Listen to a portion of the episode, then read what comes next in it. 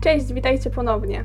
Z reguły powiedziałabym witajcie ponownie na moim kanale, ale od niedawna jestem też na Spotify i na każdej platformie streamingowej, podcastowej, o której możecie sobie pomyśleć. Więc w związku z tym nie witam Was tylko na moim kanale, ale wszędzie, gdzie oglądacie ten podcast albo film. Zanim przejdziemy do filmu, chcę Wam tylko jak zawsze przypomnieć, żebyście obserwowali moje social media, Twitter, Instagram, wszędzie to jest P podłoga stanicka. I możecie też obserwować mój kanał na YouTubie, jak również te wszystkie platformy podcastowe, gdzie od teraz jest mój podcast. podcast. Bardzo dobra zabawa, polecam. Wszystkie informacje na temat tej sprawy, które posiadam, pochodzą tylko i wyłącznie z internetu i wszystkie źródła będą podane w opisie tego odcinka. W ogóle, jeżeli chodzi o sam film, to on powstał tylko i wyłącznie w celach edukacyjnych i nie miał na celu nikogo obrazić ani oskarżać. Po prostu cele edukacyjne, żebyście wiedzieli o tej sprawie i być może pomogli policji. Ale żeby nie przedłużać, przejdźmy już do sprawy. O, i jeszcze w robieniu researchu na temat tego filmu najbardziej pomogły mi artykuły Moniki Jońskiej dla Newsbooka. Łukasz Sas urodził się w miejscowości Poganice w województwie pomorskim. Ze słów jego matki wynika, że Łukasz nie miał najłatwiejszego dzieciństwa. Zdaje się, że ojciec faworyzował jego młodszą siostrę, a synem nieszczególnie się przejmował. To znaczy, nie przejmował się, jeżeli akurat go nie bił. Mimo to Łukasz był bardzo opiekuńczy względem swojej siostry i bardzo się o nią troszczył. Ojciec Łukasza był alkoholikiem i miał na niego bardzo zły wpływ. Pozwalał mu palić papierosy i nadużywać alkoholu. Często Łukasz robił to nawet w obecności swojego ojca i swoich kolegów. Znajomi Łukasza również mieli swoje problemy, więc to było po prostu takie samonapędzające się koło wspólnych problemów, wspólnego picia. Po prostu to nie było najlepsze środowisko dla jakiejkolwiek młodzieży. W związku z tym Łukaszowi nie szło też najlepiej w szkole. Dwa razy musiał powtarzać klasę, a potem nie chciał już w ogóle chodzić do szkoły. Właśnie ta nieobecność w szkole sprawiła, że Łukaszem zainteresowało się pogotowie opiekuńcze. Został tam umieszczony 18 marca 1998 roku, jednak kilka razy uciekał z ośrodka. W listopadzie tego samego roku psycholożka zasugerowała, żeby przenieść Łukasza z pogotowia opiekuńczego do ośrodka wychowawczego. I właśnie takim sposobem 15-letni wówczas Łukasz trafił do Młodzieżowego Ośrodka Wychowawczego w Śliwinie Bałtyckim. Zanim przejdziemy dalej, chcę tylko powiedzieć kilka słów na temat tej miejscowości, żebyście mogli sobie umiejscowić to wszystko w terenie i mieć jakiś kontekst. To znaczy, jeżeli nie wiecie nic o Śliwinie Bałtyckim, tak jak ja na przykład nie wiedziałam. Śliwin jest wsią w województwie zachodniopomorskim i jest oddalona od Rewala zaledwie o 1 km. Znajduje się w powiecie gryfickim. W 2010 roku mieszkało tam zaledwie 247 mieszkańców, jednak z tego co zrozumiałam, obecnie Śliwin traktuje się bardziej, bardziej jako przedmieścia Rewala. Nawet ten ośrodek nazywa się Młodzieżowym Ośrodkiem Wychowawczym w Rewalu, a nie już w Śliwinie Bałtyckim. Kilka miesięcy po tym, jak Łukasz trafił do ośrodka, pojawił się w nim również 14-letni Andrzej Ziemniak. Andrzej wychowywał się w Myszkowie w województwie wielkopolskim. To jest wieś oddalona o 36 km od Poznania. Andrzej był bardzo żywym i energicznym dzieckiem. Poza tym nie sprawiał żadnych problemów wychowawczych. Jego matka Wiesława do dzisiaj wspomina, że był bardzo dobrym i takim ułożonym chłopcem. Niestety zdawało mu się dokonywać drobnych kradzieży. Z tego powodu 24 listopada 1998 roku trafił do pogotowia opiekuńczego w Poznaniu. W styczniu sąd rejonowy postanowił, że umieści Andrzeja w placówce wychowawczej i właśnie tak Andrzej trafił do Młodzieżowego Ośrodka Wychowawczego w Rewalu, to znaczy w Śliwinie wtedy, na początku lutego 1999 roku. Jak możecie się domyślić, w internecie nie ma zbyt wielu informacji na temat pobytu chłopców w ośrodku. W każdym razie ja takich informacji nie znalazłam. Chodzą plotki, że ośrodek wtedy nie słynął z nastawienia na resocjalizację. Podobno nowi chłopcy często byli bici i zastraszani przez starszych chłopców, którzy już od jakiegoś czasu byli w ośrodku. Zdarzało się też również, że opiekunowie nie reagowali na takie zachowania. Po prostu nie było to miejsce, w którym ja na przykład chciałabym się znaleźć kiedykolwiek.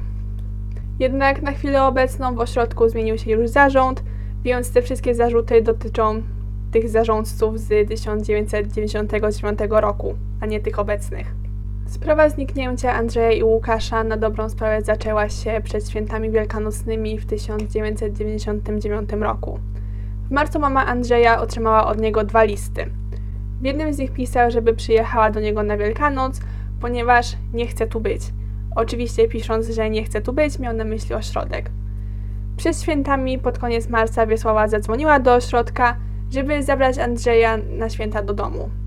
To było ustalone sądowo, że właśnie ona mogła zabierać Andrzeja do domu z różnych okazji i jedną z nich były właśnie święta wielkanocne. Po prostu Wiesława chciała zgodnie z prawem zabrać syna z ośrodka, ponieważ po pierwsze skarżył się jej, że nie chce tam być, a po drugie po prostu chciała spędzić święta z synem, zapewne jak większość matek.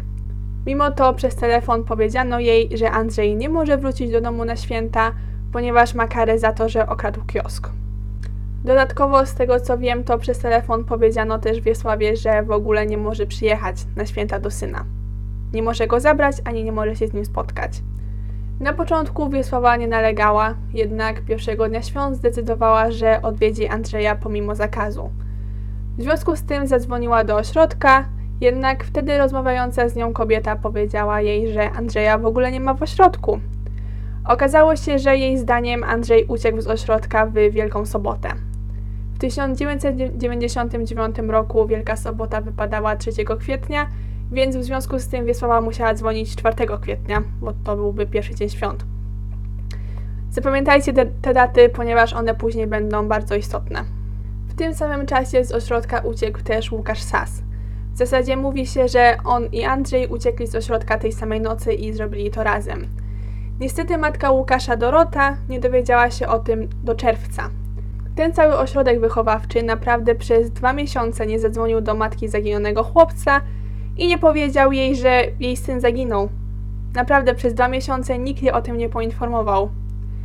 Kiedy Łukasz przebywał w placówce, Dorota i on ze sobą nie korespondowali, więc tak naprawdę ona nie miała pojęcia o tym, co się dzieje z jej synem. Prawda wyszła na jaw dopiero kiedy Dorota otrzymała pismo, że Łukasz został skreślony z ewidencji placówki.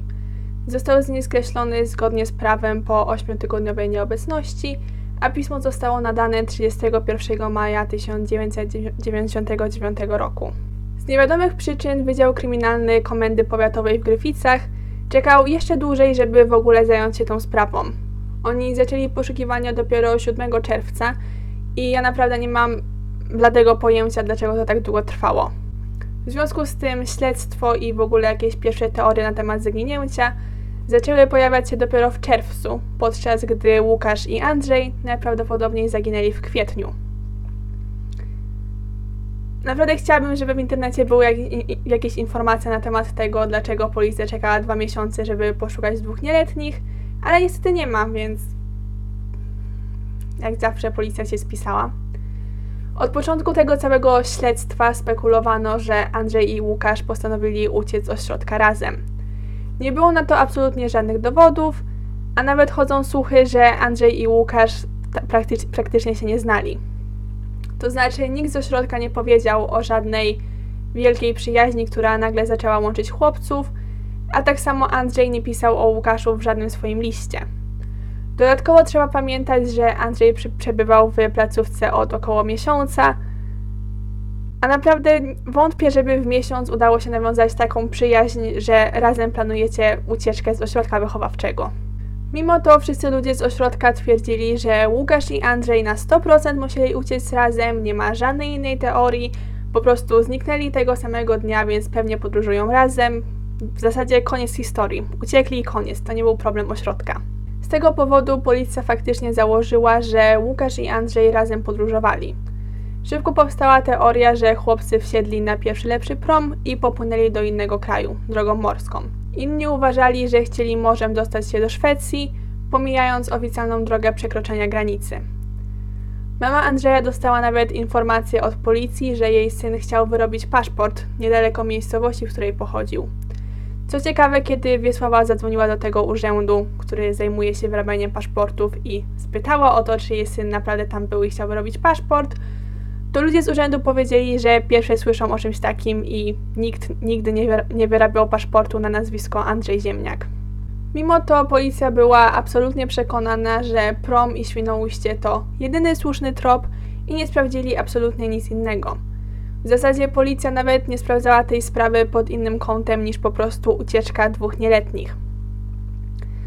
Do mamy Łukasza policja przyjechała w zasadzie tylko kilka razy i za każdym razem te ich interakcje były raczej dziwne. Cytując jej własne słowa: Przyjechała do mnie policja i dowiedziałam się, że uciekło dwóch chłopców.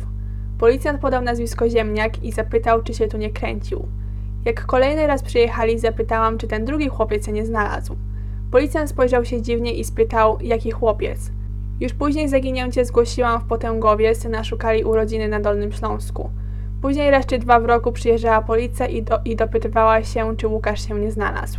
I w sumie to by było na tyle, jeżeli chodzi o to całe śledztwo policji. Policjanci po prostu doszli do wniosku, że Andrzej i Łukasz uciekli, byli zbiegami z ośrodka wychowawczego. Najwidoczniej, mimo że byli niepełnoletni, mimo że matki ich szukały, to nie było coś, czym policja chciałaby się zająć. No, no trudno, tak, tak bywa najwidoczniej.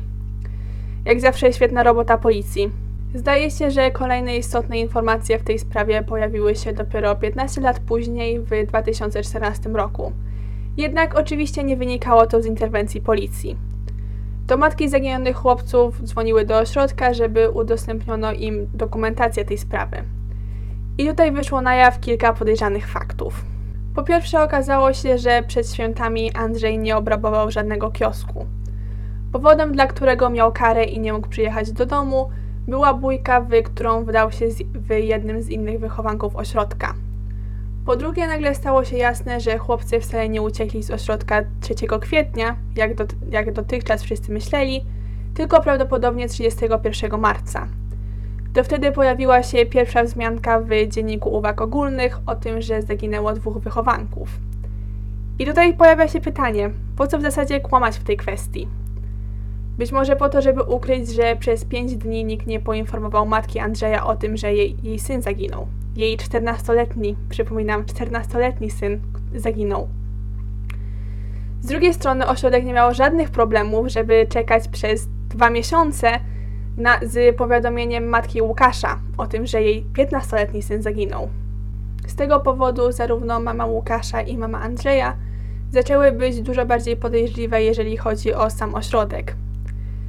Mama Andrzeja uważa nawet, że coś stało się jej synowi jeszcze przed świętami, a ośrodek chciał to ukryć. Swoją teorię opiera na tym, że kiedy dzwoniła przed świętami, czy może zabrać Andrzeja do domu, ludzie z ośrodka powiedzieli jej, że nie może się z nim zobaczyć, ani nie może go zabrać w ogóle z ośrodka, ponieważ ma karę.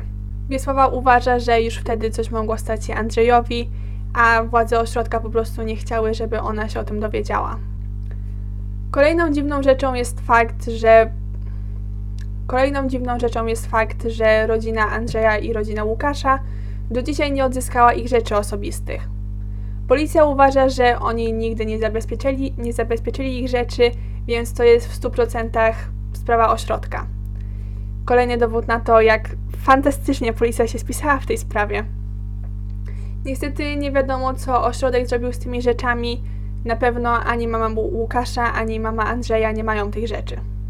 Myślę, że tutaj też warto wspomnieć, że dyrektorka ośrodka i komendant powiatowy policji w Gryficach są małżeństwem i współpracowali służbowo przy tej sprawie. Jednak z tego co wiem, to ta kobieta objęła tę funkcję dyrektora dopiero w 2007 roku, a w czasie zaginięcia chłopców ktoś inny był dyrektorem. I też na chwilę obecną placówka znowu ma innego dyrektora. Nie mówię, że ręka rękę myje, ale nie jest to po prostu najszczęśliwszy zbieg okoliczności dla ośrodka i policji w Gryficach. Szczególnie biorąc pod uwagę, jak bardzo policja zepsuła to śledztwo i jak bardzo ośrodek nie chce współpracować z rodzinami zaginionych. W 2017 roku zaczęto łączyć tę sprawę z dwoma innymi zaginięciami chłopców. Chodziło o zaginięcie Janusza Asminien w 1998 roku oraz Marka Paczkowskiego w 1999 roku. I Janusz i Marek mieli po 15 lat, a do tych wszystkich zaginięć doszło w promieniu 100 km. Niestety również o tych zaginięciach niewiele wiadomo, a przynajmniej ja niewiele wiem. Ale przyznaję, że nie jestem tak dobra w researchowaniu polskich spraw jak niektórzy inni youtuberzy truecrime'owi z naszego grona.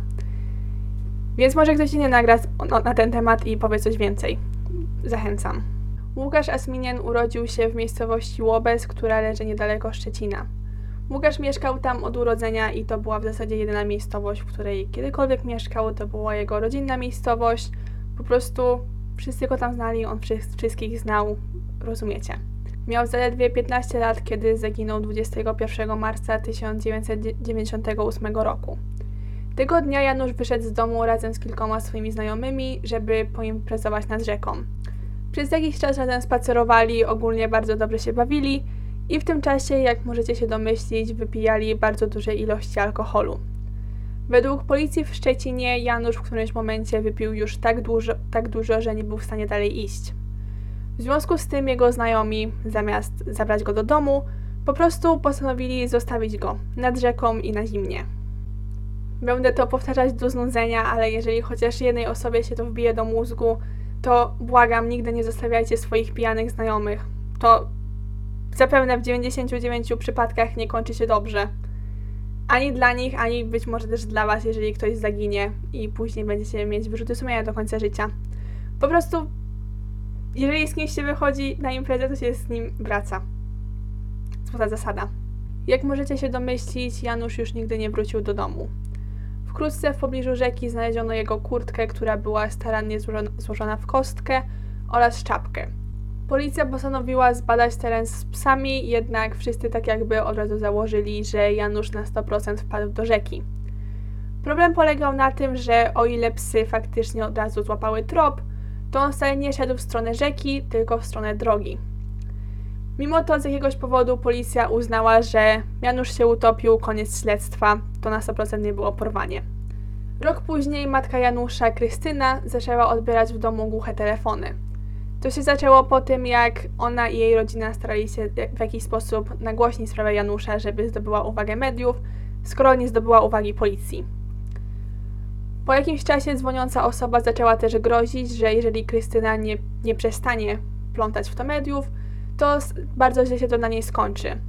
W którymś momencie nieznajomy zagroził nawet, że zaginie drugi syn Krystyny.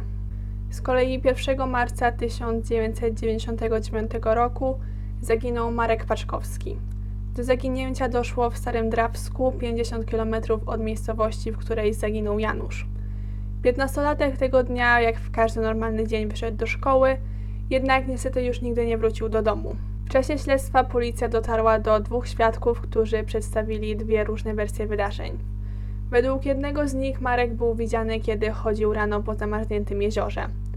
Po tej informacji ojciec Marka przez kilka dni sprawdzał lód na jeziorze, jednak nigdy nie zauważył żadnej szczeliny ani żadnego pęknięcia w lodzie. W związku z tym jego ojciec uważa, że Marek na 100% nie wpadł do jeziora, ponieważ gdyby wpadł, to na 100% był, byłby tam jakiś ślad tego, że wpadł do zamarzniętego jeziora i lód pęknął. Inny świadek, który niestety już nie żyje, uważa, że widział jak Marek wsiadał do niezidentyfikowanego samochodu w mieście. Tutaj też policja nie doszła do żadnych wniosków, a sprawa dalej pozostaje nierozwiązana. Zaledwie miesiąc po zaginięciu Marka zaginęli także Andrzej i Łukasz. Z tego powodu w internecie pojawiła się teoria, że za zaginięcie wszystkich czterech chłopców odpowiada jedna osoba. Po prostu seryjny morderca, żeby no, po prostu niezidentyfikowany seryjny morderca. Zwrócono uwagę, że do wszystkich zaginięć doszło w marcu, a wszyscy chłopcy byli w podobnym wieku. Ponadto do zaginięć doszło też mniej więcej w jednym rejonie, a chłopcy byli do siebie bardzo podobni wizualnie. Jednak, żeby w ogóle mówić o seryjnym mordercy, trzeba wierzyć, że Łukasz i Andrzej wyszli z ośrodka wychowawczego, a niezidentyfikowany sprawca dopadł ich dopiero na wolności. Problem polega na tym, że ostatnio najbardziej prawdopodobna teoria jest taka, że chłopcy nigdy nie opuścili ośrodka. Właśnie zauważyłam, że w niektórych momentach tego filmu jest naprawdę ciemno. Za co przepraszam, ale nagrałam to na telefonie, nie widzę co się dzieje. Za oknem raz wychodzi słońce, raz się ściemnia. Więc mam nadzieję, że w postprodukcji uda mi się coś ogarnąć. Wróćmy do sprawy.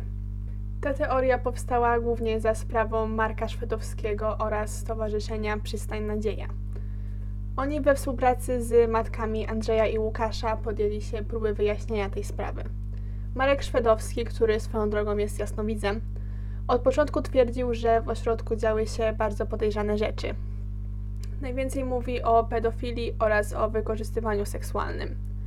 Według jego teorii chłopcy nigdy nie opuścili ośrodka wychowawczego i zostali pochowani na jego terenie. W sprawę mieli być zaangażowani opiekunowie w ośrodku. W zasadzie są dwie teorie. Jedna mówi o nieszczęśliwym wypadku, a druga o morderstwie z premedytacją. Według tej pierwszej teorii Łukasz i Andrzej zostali pobici przez innych wychowanków, jednak ich obrażenia okazały się na tyle poważne, że niestety nie przeżyli tego ataku. Tutaj niestety nie rozumiem, dlaczego wychowawcy mieliby to ukrywać. Oczywiście niedopilnowanie wychowanków jest naprawdę karygodne i jestem przekonana, że jakieś konsekwencje zostałyby wyciągnięte w związku z tym. Ale myślę, że jeszcze gorsze jest ukrywanie morderstwa. W zasadzie ukrywając ciała chłopców, oczywiście jeżeli założymy, że to zrobili, stali się współwi- współwinni morderstwa. Naprawdę wychowawcy musieliby mieć zero kręgosłupa moralnego, żeby zrobić coś takiego. I w sumie ukrywanie śmierci Łukasza i Andrzeja nie byłoby kwestią sumienia, nie wiem, dwóch osób. Na pewno więcej ludzi wiedziało o tym. I tutaj pojawia się pytanie, dlaczego przez 20 lat nikt nic nie powiedział. W tej drugiej teorii pojawia się bardzo dużo oskarżeń o pedofilię. Podobno, podobno, i to są słowa tylko i wyłącznie Marka Szwedowskiego, który jest jasnowidzem, więc nie jestem pewna, czy wziął te informacje z prawdziwych faktów, czy z przypuszczeń ezoterycznych. W każdym razie podobno w 1999 roku do ośrodka często przyjeżdżał niezidentyfikowany samochód, a kiedy on pojawiał się na terenie placówki, to wychowankowie nie byli wypuszczani na zewnątrz. Podobno niektórzy wychowawcy to zauważyli i byli zaniepokojeni, jednak nie drążyli tematu, a on w końcu umarł śmiercią naturalną. Niestety nie wiadomo nic innego na ten temat, nikt nic, ni, nikt nic nie powiedział. To są słowa tylko i wyłącznie Marka Szwedowskiego. W każdym razie, jeżeli na terenie ośrodka działo się coś takiego, to na pewno było powiązane z jakąś większą grupą przestępczą i wtedy potrafię sobie wyobrazić, dlaczego przez 20 lat nikt nic nie powiedział, po prostu ze strachu. Stowarzyszenie Przystań Nadzieja oraz Marek Szwedowski byli tak pewni swoich założeń, że jakoś od 2017 roku pracowali nad zdobyciem zgody na przeszukanie terenu ośrodka. W grudniu 2017 roku na prośbę Wiesławy Ziemniak policja z Griffiths przeszukała dwa zbiorniki wodne oraz studzienkę kanalizacyjną na terenie ośrodka. Rok później policja z Griffiths przesłała Stowarzyszeniu Nadzieja kopię mapy terenu, na której znajduje się ośrodek. Po konsultacjach z Markiem Szwedowskim on wskazał kilka miejsc, w których jego zdaniem mogły być pochowane zwłoki.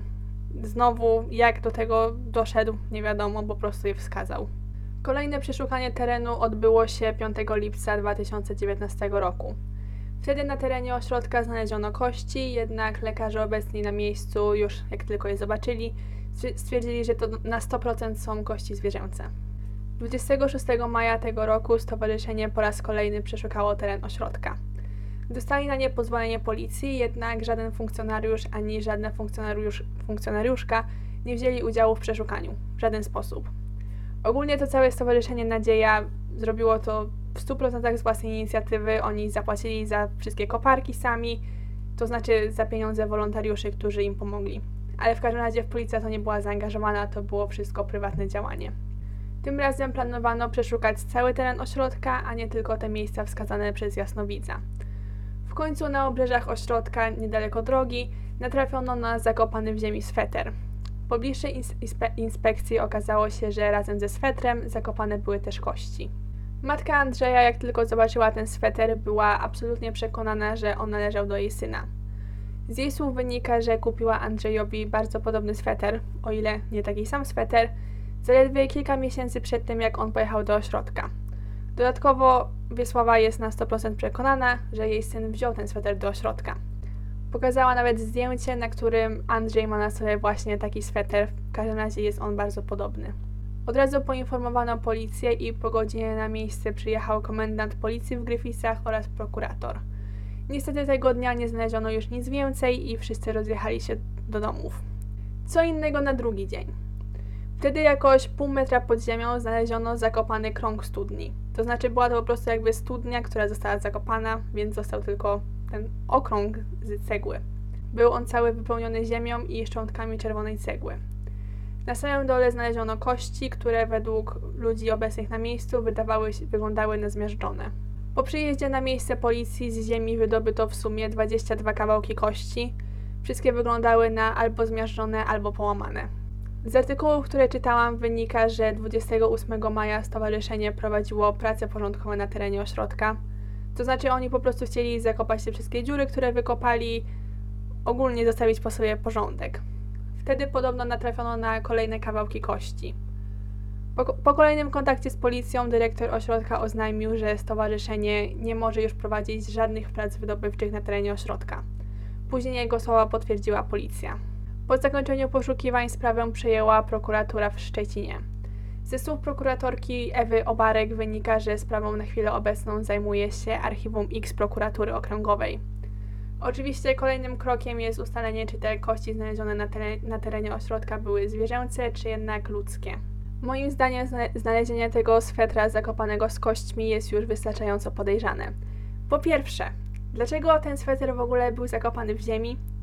To nie tak, że tam znaleziono pełno ciuchów, których nikt nie chciał wywieźć na wysypisko śmieci i nie, i nie potrafił wymyśleć innego sposobu na pozbycie się niechcianych łachów. To był tylko ten jeden sweter, który dziwnym zbiegiem okoliczności był też zakopany razem z kośćmi. Czy były to kości zwierzęce czy ludzkie? Wydaje mi się, że kiedy ostatnim razem ktoś nam znalazł kości, to dość szybko poszło ustalenie, czy były ludzkie czy zwierzęce.